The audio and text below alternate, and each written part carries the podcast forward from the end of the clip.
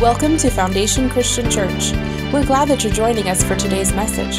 For service times or to join a disciple group, please visit foundationcitrusheights.com. Anybody ever lived in a quirky house where there were two light switches that had to be turned on for a plug to work? That if just one of them wasn't on, okay, I, I, we've lived in a couple houses where there were quirkiness. There were somebody at some point thought this was genius. You know what makes an excellent sermon? There are two switches. The people are either impressed with themselves, switch off, or impressed with Christ, switch on.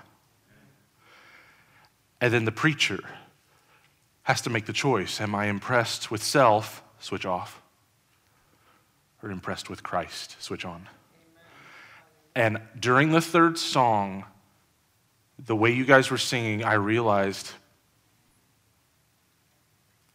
I actually know in advance whether a sermon's going to be good or not. You guys know that? When I was 19 in Bible college learning how to preach, I, I thought it was like a noodle that you had to throw it against the wall to see if it stuck. And 19 years later, I am saying, no. No, no, no, no. When the people in the room desperately love their Savior and they listen to their Savior's word, good things happen. We already know it's going to be good. We love the Lord and the word's open. So let's go. Let's go. If you happen to be new, uh, let me bring you up to speed. We're, this is the second to last week of us doing Daniel. We did the first half of Daniel in the summer. We're doing this last half of Daniel now. This is a book that was written, oh, I don't know. I haven't done my study since early summer, six, seven hundred years before Jesus, something like that. And the first half of the book is these amazing stories of people who love God, but none of the culture does. And that's why I titled the series Shining in Babylon. I also titled that because a big church with an in house artist called it Shining in Babylon, and we stole their artwork. So, hallelujah for spirit sprinkled thievery. So, but th- that really is what the book is about. You're in Babylon, the context is dark, nobody loves God except this tiny little group of people. The temple is not functioning. This isn't culturally normal. You're not getting attaboys at work for the God that you were, and maybe even thrown into a furnace, right? Stuff that is beyond what we can imagine. And so these stories of heroism fill the first half of the book. And because they're so awesome, they tend to fill a children's Sunday school. If you had the privilege of growing up in church, Raise your hand if you have lots of memories about Daniel, Shadrach, Meshach, Abednego. This is what we tend to do as Sunday school teachers. We're like, God created the world, then Moses was in a basket, Daniel was amazing, and Jesus is here. Yay! And, and that's kind of our Old Testament survey when we're teaching second graders. Uh, Daniel always gets more than an honorable mention because those stories are so clear, so brave, and, and rightly so. They should be cherished stories. This back half is harder because they are not stories of what Daniel went through, they are visions that God gave Daniel. And he even told Daniel on multiple occasions hey, this is for the distant future, just write it down. Could you imagine? I, I, I can imagine it probably more easily than you. It's a Thursday, and God gives you the most amazing sermon, and He says you're not allowed to preach that Sunday or the Sunday after, or the Sunday after. Actually, Greg, you're going to serve me for 30 years. You're going to retire. You're going to die. 600 years from now, what you wrote down is going to come true, and it's going to build up the faith of the church. As Americans, we kind of have a microwave time frame, right? Part of Daniel's ministry was hey, this is going to build up the faith of the people of God, but it's going to be six centuries plus before the ministry starts to have effect. Wow. Well, we, we are blessed. We're on this side of the occurrence of many of the things that Daniel prophesied. We still anticipate uh, some of them. Anyway, this is a long text of one story, lots of bad stuff happening. And when it gets right down to it, there are only about five verses that I'm going to dial in and actually preach because most of this is literally just a vision that Daniel has. And then a few hundred years later, it happens. Now, let, let me say one, uh, one historical note. Chapters 10 and 11, have I been saying 10? I'm sorry, 11. Chapters 11 and 12 of Daniel so accurately report before it happened what happened of which wars in the, the, breakup of the Greek Empire becomes the Seleucid Empire, this, that, and blah, blah, blah, blah, blah. All of the specific details are reported so accurately that it became very popular in the 19th century, so called liberal theologians. That's just somebody who does not really believe God is God, does not believe in prophecy, doesn't believe God is powerful enough to do what he does, but still, for some perverse reason, wants to study the Bible a lot and call himself a theologian. It became really popular in the 19th century to say, Daniel was written during the Maccabee period. It was written as it was written in future tense as a stylistic. It's, it's the most nonsense argument. I don't, just don't know how to, to, to be nice toward that view. It's just nonsense and everybody who's a scholar who actually loves Jesus says that theory is nonsense. No, God told Daniel hundreds of years before it happened, Daniel wrote it down. And may I just submit, if God doesn't even know the future, how powerful is this God that we're saying can create matter and energy out of nothing? Like, let's take a deep breath in, take a deep breath, breath out, and, and go back to your life sciences class in 10th grade and ask yourself what is harder to create and manipulate matter out of nothing or to create and manipulate time out of nothing? There's no difference, guys. There's no difference. Matter, energy, time, you and I cannot create it or alter it in any way. So it is faithlessness. It is not trusting God when God does something where He can easily see the future and determine the future, and we go, well, I'm not so sure. Okay, you don't trust God. And I'm not saying that because I'm mad at you. It's because we all struggle with trusting God. Let's just call it what it is. We're, we're struggling with trusting God in this moment. So let's lay it down at Jesus' feet like we do all of our doubts, right? Okay, let's read Daniel chapter 11. We will read largely something that already happened more than 2,000 years ago, but there's some absolute nuggets in here that still really call the 21st century church to action, and that's what I'm going to base this sermon off of. Actually, so verse 1 of 11, different translations have taken this away. So, so your Bible at verse 11, it might say verse 2 at chapter 11. Let's go up one verse to make sure we included everything. I have been standing, this messenger who's been trying to bring uh, the truth of this vision to Daniel, I've been standing beside Michael to support and strengthen him since the first year of the reign of Darius the Mede. Now then, I will reveal the truth to you. Three more Persian kings will reign, to be succeeded by a fourth, far richer than the others. He will use his wealth to stir up everyone to fight against the kingdom of Greece. When, then a mighty king will rise to power who will rule with great authority and accomplish everything he sets out to do. But at the height of his power, his kingdom will be broken apart and divided into four parts. This is almost certainly Alexander the Great dying young.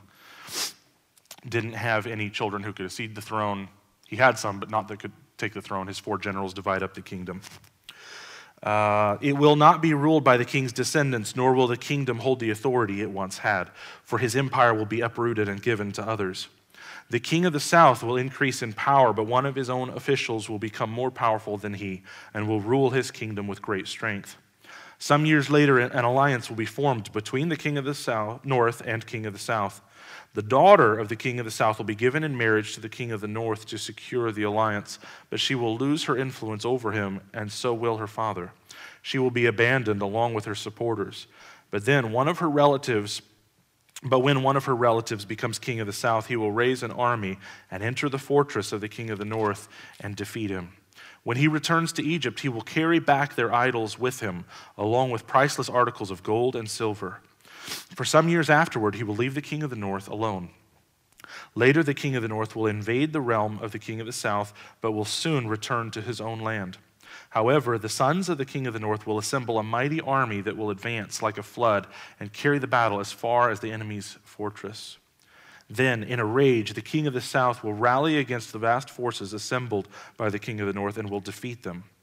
After the enemy army is swept away, the king of the south will be filled with pride and will execute many thousands of his enemies, but his success will be short lived.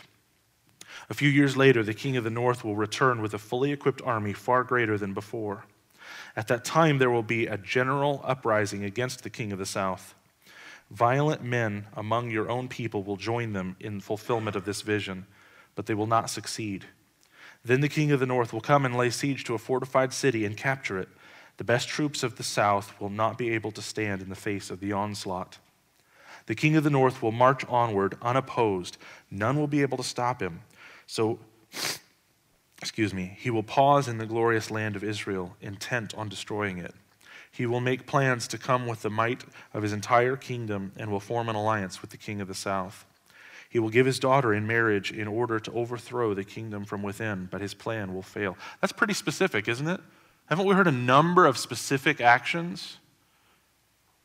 Marriages, to try to get this, try to gain influence, great finances, the size of the army, who wins which battle.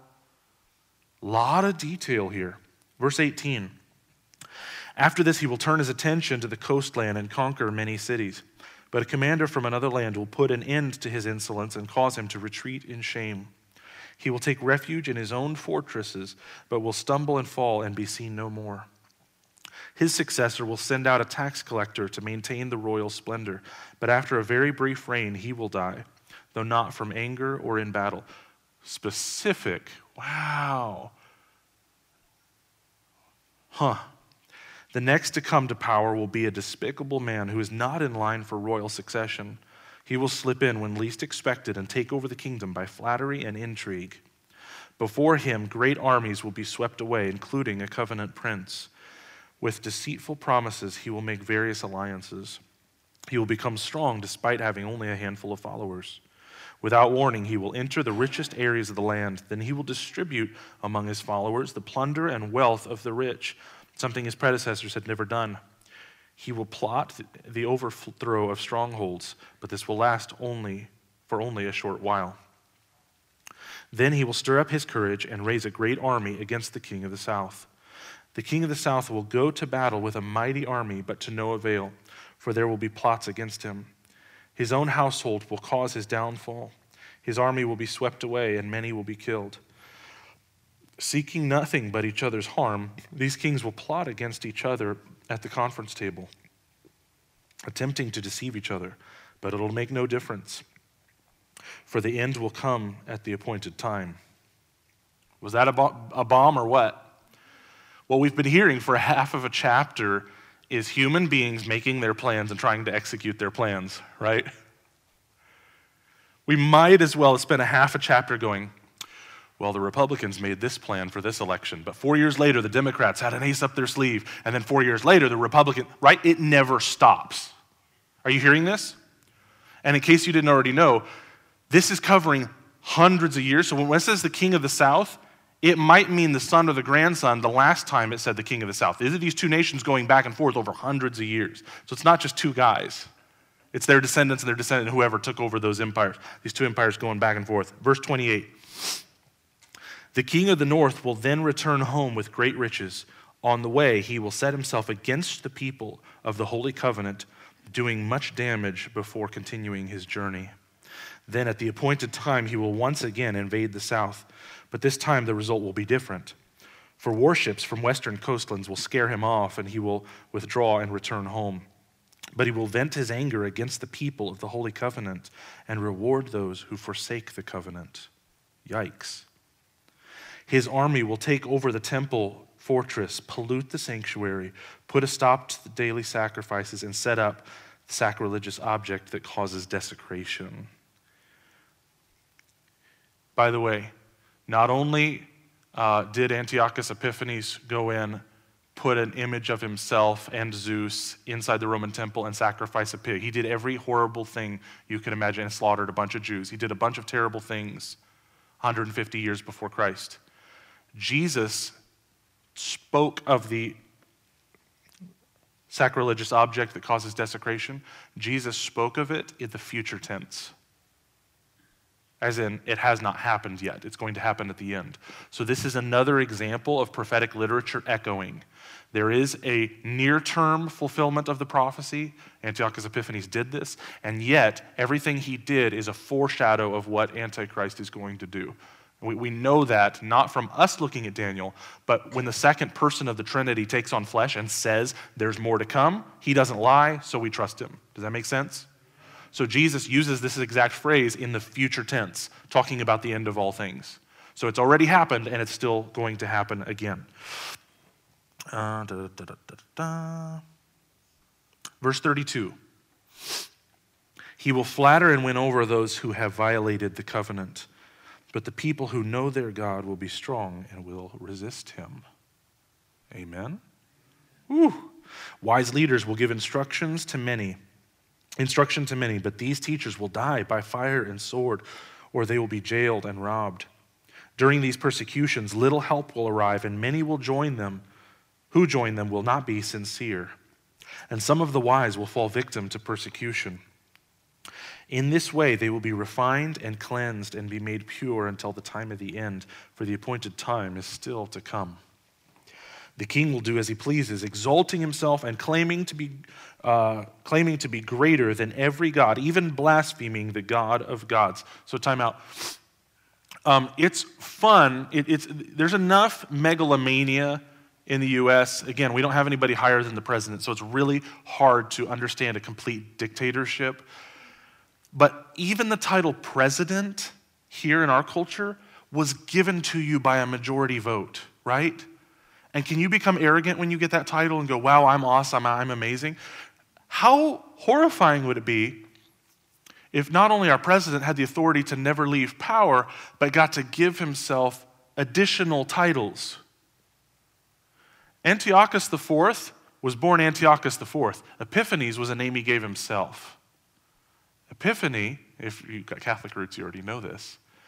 It means God manifest, God in the flesh. He gives that name to himself.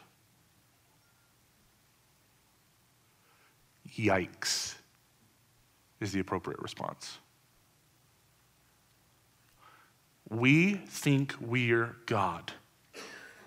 When we go into God's temple where everything is supposed to be done His way and we do everything our way, and we set up an image of ourself, guys, Antiochus Epiphanes did it, and so do we.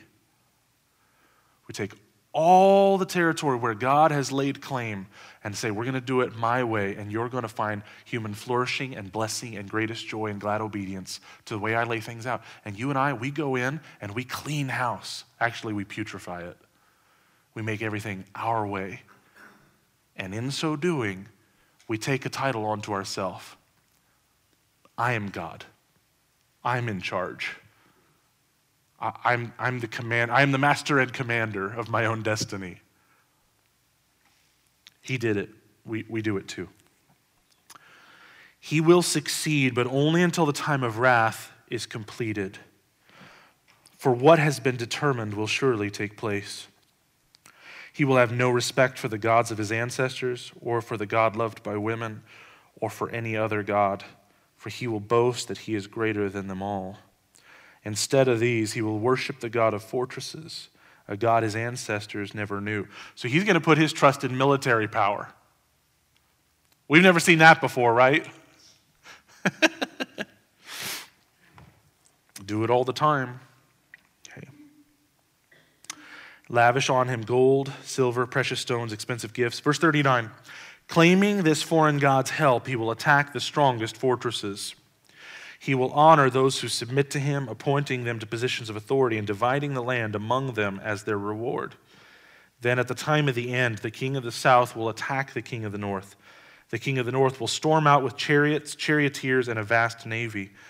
He will invade various lands and sweep through them like a flood. He will enter the glorious land of Israel, and many nations will fall. But Moab, Edom, and the best part of Ammon will escape. He will conquer many countries, and even Egypt will not escape. He will gain control over the gold silver and treasures of Egypt, and the Libyans and Ethiopians will be his servants. But then news from the east and the north will alarm him, and he will set out in an anger to destroy and obliterate many. He will stop between the glorious holy mountain and the sea and will pitch his royal tents. But while he is there, his time will suddenly run out, and no one will help him.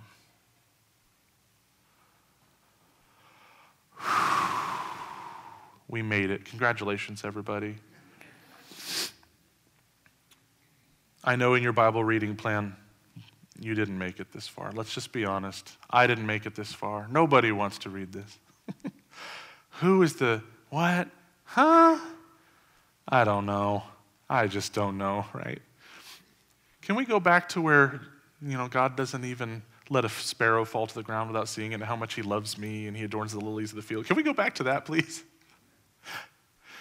So there are texts that are harder to understand than other texts. Amen? There are entire genres that are easier to digest than other genres. Amen? Okay.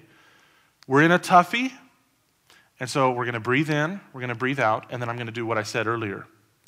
We're going to take a handful of principles that are really clear, beautiful, and true across both covenants, before and after the cross, across all time, things that are still true, relevant, powerful, and beautiful to the 21st century folks like us. Sound good?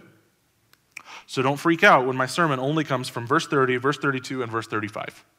Right? You're not preaching the whole text. Well, because most of it happened already. All right? And when it happens again, you don't have to worry because you're on God's side if you love the Lord Jesus Christ. Um, so, note takers, grab your pens. If you don't have notes, write this in the margin of your Bible next to verse 30. There are always short term benefits to defying God. Always. There are always short term benefits to defying God. Let me say it another way. If sin wasn't fun, nobody would do it. I grew up, my church was mostly good, but there was, de- there was definitely a tinge of Phariseeism in some of the thought that I grew up in, where some people tried to say that sin wasn't fun. And maybe it was a linguistic thing. Maybe they're using the word fun instead of like lasting joy. Maybe that's what they were trying to get at. But man, if you're sinning and you're not having fun, you're doing it wrong. Guys, there should be lots and lots of fun, if only for a moment. There should be tons of fun. Like, where does the weekend bender come from except that you can take all of the folly this life has to offer, shove it into a 48 hour period, and not feel any guilt or shame until Monday morning? Humans have an incredible ability towards self deception. We gladly listen to the serpent. We want to believe him. He says, You'll find greater joy doing this over here instead of what your father told you. Right? Isn't that the very first deception? You could be like God, God's holding out on you. You could know so much, it would be amazing. Guys, Satan didn't even have Google in his back pocket, and he was able to get human beings to disobey God, wanting to know everything. Sin, done rightly, is fun. Lots and lots and lots of short term fun. And then you know what happens? Every dad blasted time. You know what happens? All of a sudden, Instead of naked and unashamed, we're naked and ashamed. And we're taking plants that we were supposed to have for our benefit to eat the fruit of it, and we're like, well, these leaves are big. I'll grab the leaves off and sew something together. Guys, it's not just a literal historical occurrence that our biological parents sewed fig leaves, it's also a metaphor for something broader. There's intimacy between you and me that's been broken. There's shame there now instead of connection. There's intimacy here between God and me that was unhindered, and now it's broken. There's shame. I'm hiding myself.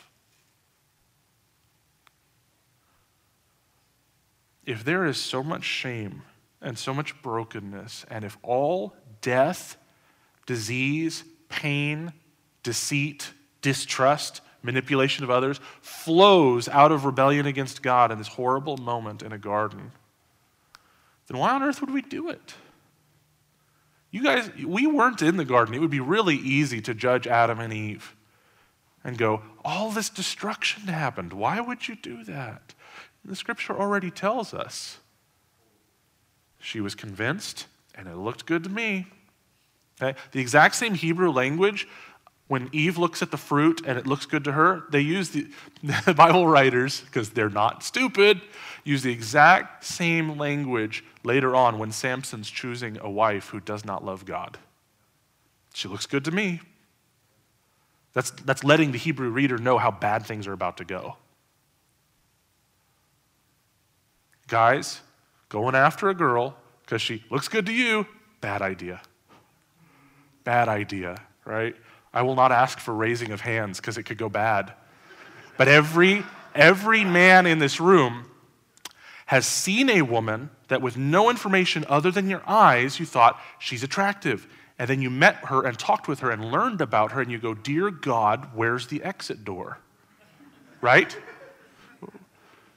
Because a human being is not just what they look like, amen? You find out her core values are not yours. Your, your faith and hers are two different faiths, different things that are important to you. There are all kinds of reasons. Ladies, you've seen a guy before. You're like, ooh, delish. until he talked, until you met him. And then you're like, oh, Lord Jesus, save me.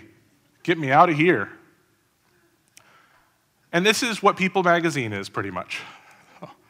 All the best looking people proving with horrible decisions and horrible ethics that they can shipwreck their own lives too. So, who wants to be famous and rich? Guys, did you just hear that not only Antiochus Epiphanes, but also the Antichrist and every other lowercase Antichrist throughout all history they're going to reward people who violate their covenant with God. You don't just have a sin nature that makes you desire this moment of rebellion. What happens when the leadership will actively reward everybody to walk away from Christ? As Americans, this is a little bit of a foreign language for us. For the last 200 years, 250 years, we've been one of the most Christian, Christianity influenced countries on the face of the earth. So it's a little bit outside. Like we have to go to Foxe's Book of Martyrs. We have to read some church history. We have to see what the, the Communist Party does in China, especially th- stories that come out of North Korea. What would it be like if from the very political top, the top of all earthly authority, all money, what if everything upstream from you wanted you to rebel against Christ and would reward it over and against what's already going on spiritually. Look again at verse 30. For war- warships from western coastlands will scare him off, and he will withdraw and return home. But he will vent his anger against the people of the holy covenant and reward those who forsake the covenant. So he's not ignoring those who are faithful. He's raging against those who say, Yahweh is our God and we're not budging. And he rewards everyone who will just walk away.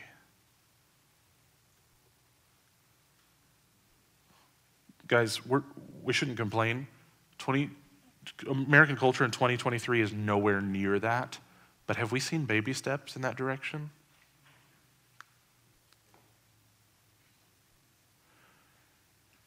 You can't bake cakes unless you bow the knee?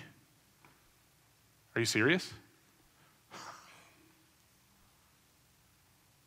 Every Christian who helps to make weddings happen has been put in this really weird place the last 10 years that we've never had to think through before. You're allowed to follow your religion as long as your religion never, ever, ever reminds me that there's a God and authority over me. And if you even hint at it, I'll rage against you, form a boycott. Right? Put you out of business. That, that's not Daniel chapter 11, but is it a baby step? Yeah, it is. It's a baby step.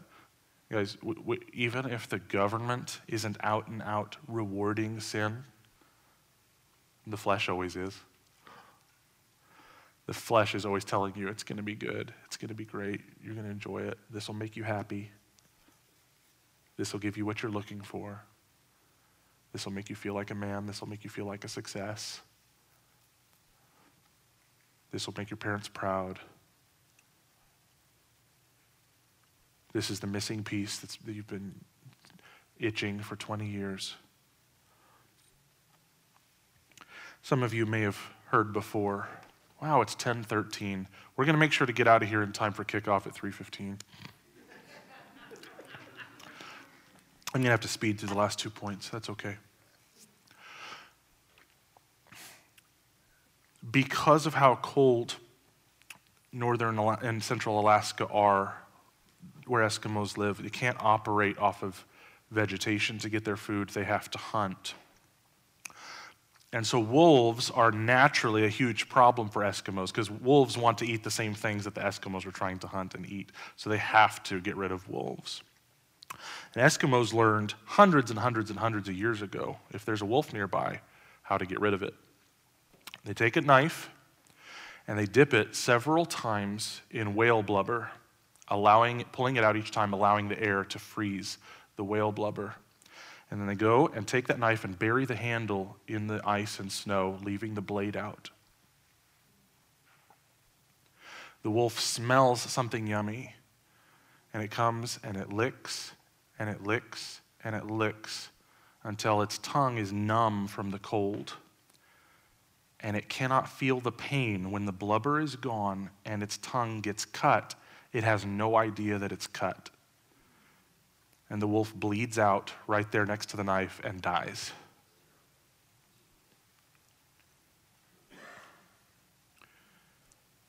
And Satan still loves to tell you that that knife is tasty and there won't be any bad consequences.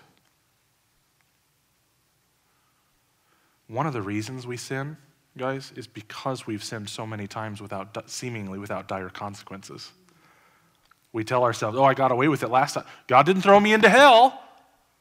That's called cheap grace, right? Paul says in Romans, "Shall we go on sinning that grace may abound?" God was gracious. He didn't throw me into hell. I'm doing fine. I, I can do whatever I want. Paul says, "No, no, no. That's not even the heart of a Christian." Something cataclysmic did happen the very first time you did it and you didn't see the consequences. Something shook in the heavenlies. God was dishonored. And that is bigger than any of us can wrap our heads around. So I want to challenge you, if you love Jesus, to bring something into your self talk. When you are tempted to sin, say to God and to yourself, say this out loud if you have to. This isn't in your notes. You're going to have to write it down if you want to remember it. I refuse to exchange lasting joy for short term pleasure. I'm not doing it. Some people have shirts that say, Not today, Satan. It's kind of like that. When you are tempted, say it out loud if you have to. I refuse to exchange lasting joy for short term pleasure. That's stupid. I'm not doing that. I want the rewards my Father has waiting for me in heaven. I want the pleasure of my Father right now. I, am choosing the better portion. Secondly, note takers, when we truly know God, we resist antichrists. When we truly know God, we resist antichrists. Look at verse 32. He will flatter and win over who? Those who've violated the covenant. But the people who know their God will be strong and resist him. Guys, that is the most hope filled verse in this entire chapter. He didn't say, if you're really strong and you stand up against deceit, I'll let you into heaven. You, you have to be strong enough on your own, and then I'll let you into heaven. That is not what he said. In fact, Jesus, talking about the end times, Matthew 24 24, he says the Antichrist will go out to the four corners of the earth to deceive, if possible, God's chosen ones, the elect. Do you think Jesus Christ stutters? I trip over my words all the time. Jesus, and by his Holy Spirit having Matthew write it down, do you think it was an accident that Jesus said that at the end, a deceiver is going to come to deceive, and he puts in, if possible? If possible, God's chosen ones. Jesus is reiterating what was already shown to Daniel. When you have tasted the better portion, when you know that you know that you know that He's on His throne and He's good and He loves you and His cross is sufficient, you don't trade out the filet for the McRib. I know some of y'all love the McRib, but it's not filet. Okay? The Bible over and over and over says there are some people you just can't touch. Look at Saul of Tarsus. You beat him, you torture him, you try to kill him, but he, ends up surviving, getting stoned. And what, what does he say? To live is Christ, to die is gain. But you can't touch him. It's not just because he's some superhero. Like he, he, he has tasted of the goodness of the risen Christ. And here's an illustration of, of what I think it looks like. Dads, the reason it's so important to take care of your baby girl, to love her, to take care of her, to listen to her, I'm not saying I do any of these things well, I'm just saying it's important, is that someday some punk young man is going to walk up thinking he knows something and goes, Oh, she's cute. And in this moment, your daughter either has a filter of this is how I should be treated as a daughter of the king, or she does not. My job is to make sure that when a guy walks up to my daughters and he's got the googly eyes, or she has the googly eyes, or whatever, and he asks her out on a date, that she immediately knows, senses down in her bones, Does he treat me like dad treats me? Does he treat me the way dad treats mom? That is the filter that we give to our children. Our sons are the same thing. Our sons are the exact same thing. The way Emily and I treat each other is going to tell Gabriel, this is what I should expect, hope for, work toward one day in, in my relationship. So, so the, the, here, here's what I'm saying is going on for the Christian when Jesus has treated you so well. You know what happens when false gods walk up? Oh, no, no, no, no. You want me to serve you. Jesus served me through the cross. He served me first while I was a rebel. No, I've got a God already. He's way better than you. Thanks, but no thanks. Third, and I've got no time for it, so we're just going to fill in the blank and pray. Persecution is refining persecution is refining. Allow me to just encourage you to go study James chapter 1 this week, where he says, Consider it pure joy when you su- suffer trials and hardships of many kinds, because it's doing good things in your character. And it says this here in Daniel 11 as well, which is why I put it in here. I'm going to pray for us because we've gone long, and then I'm going to share a few family announcements. So.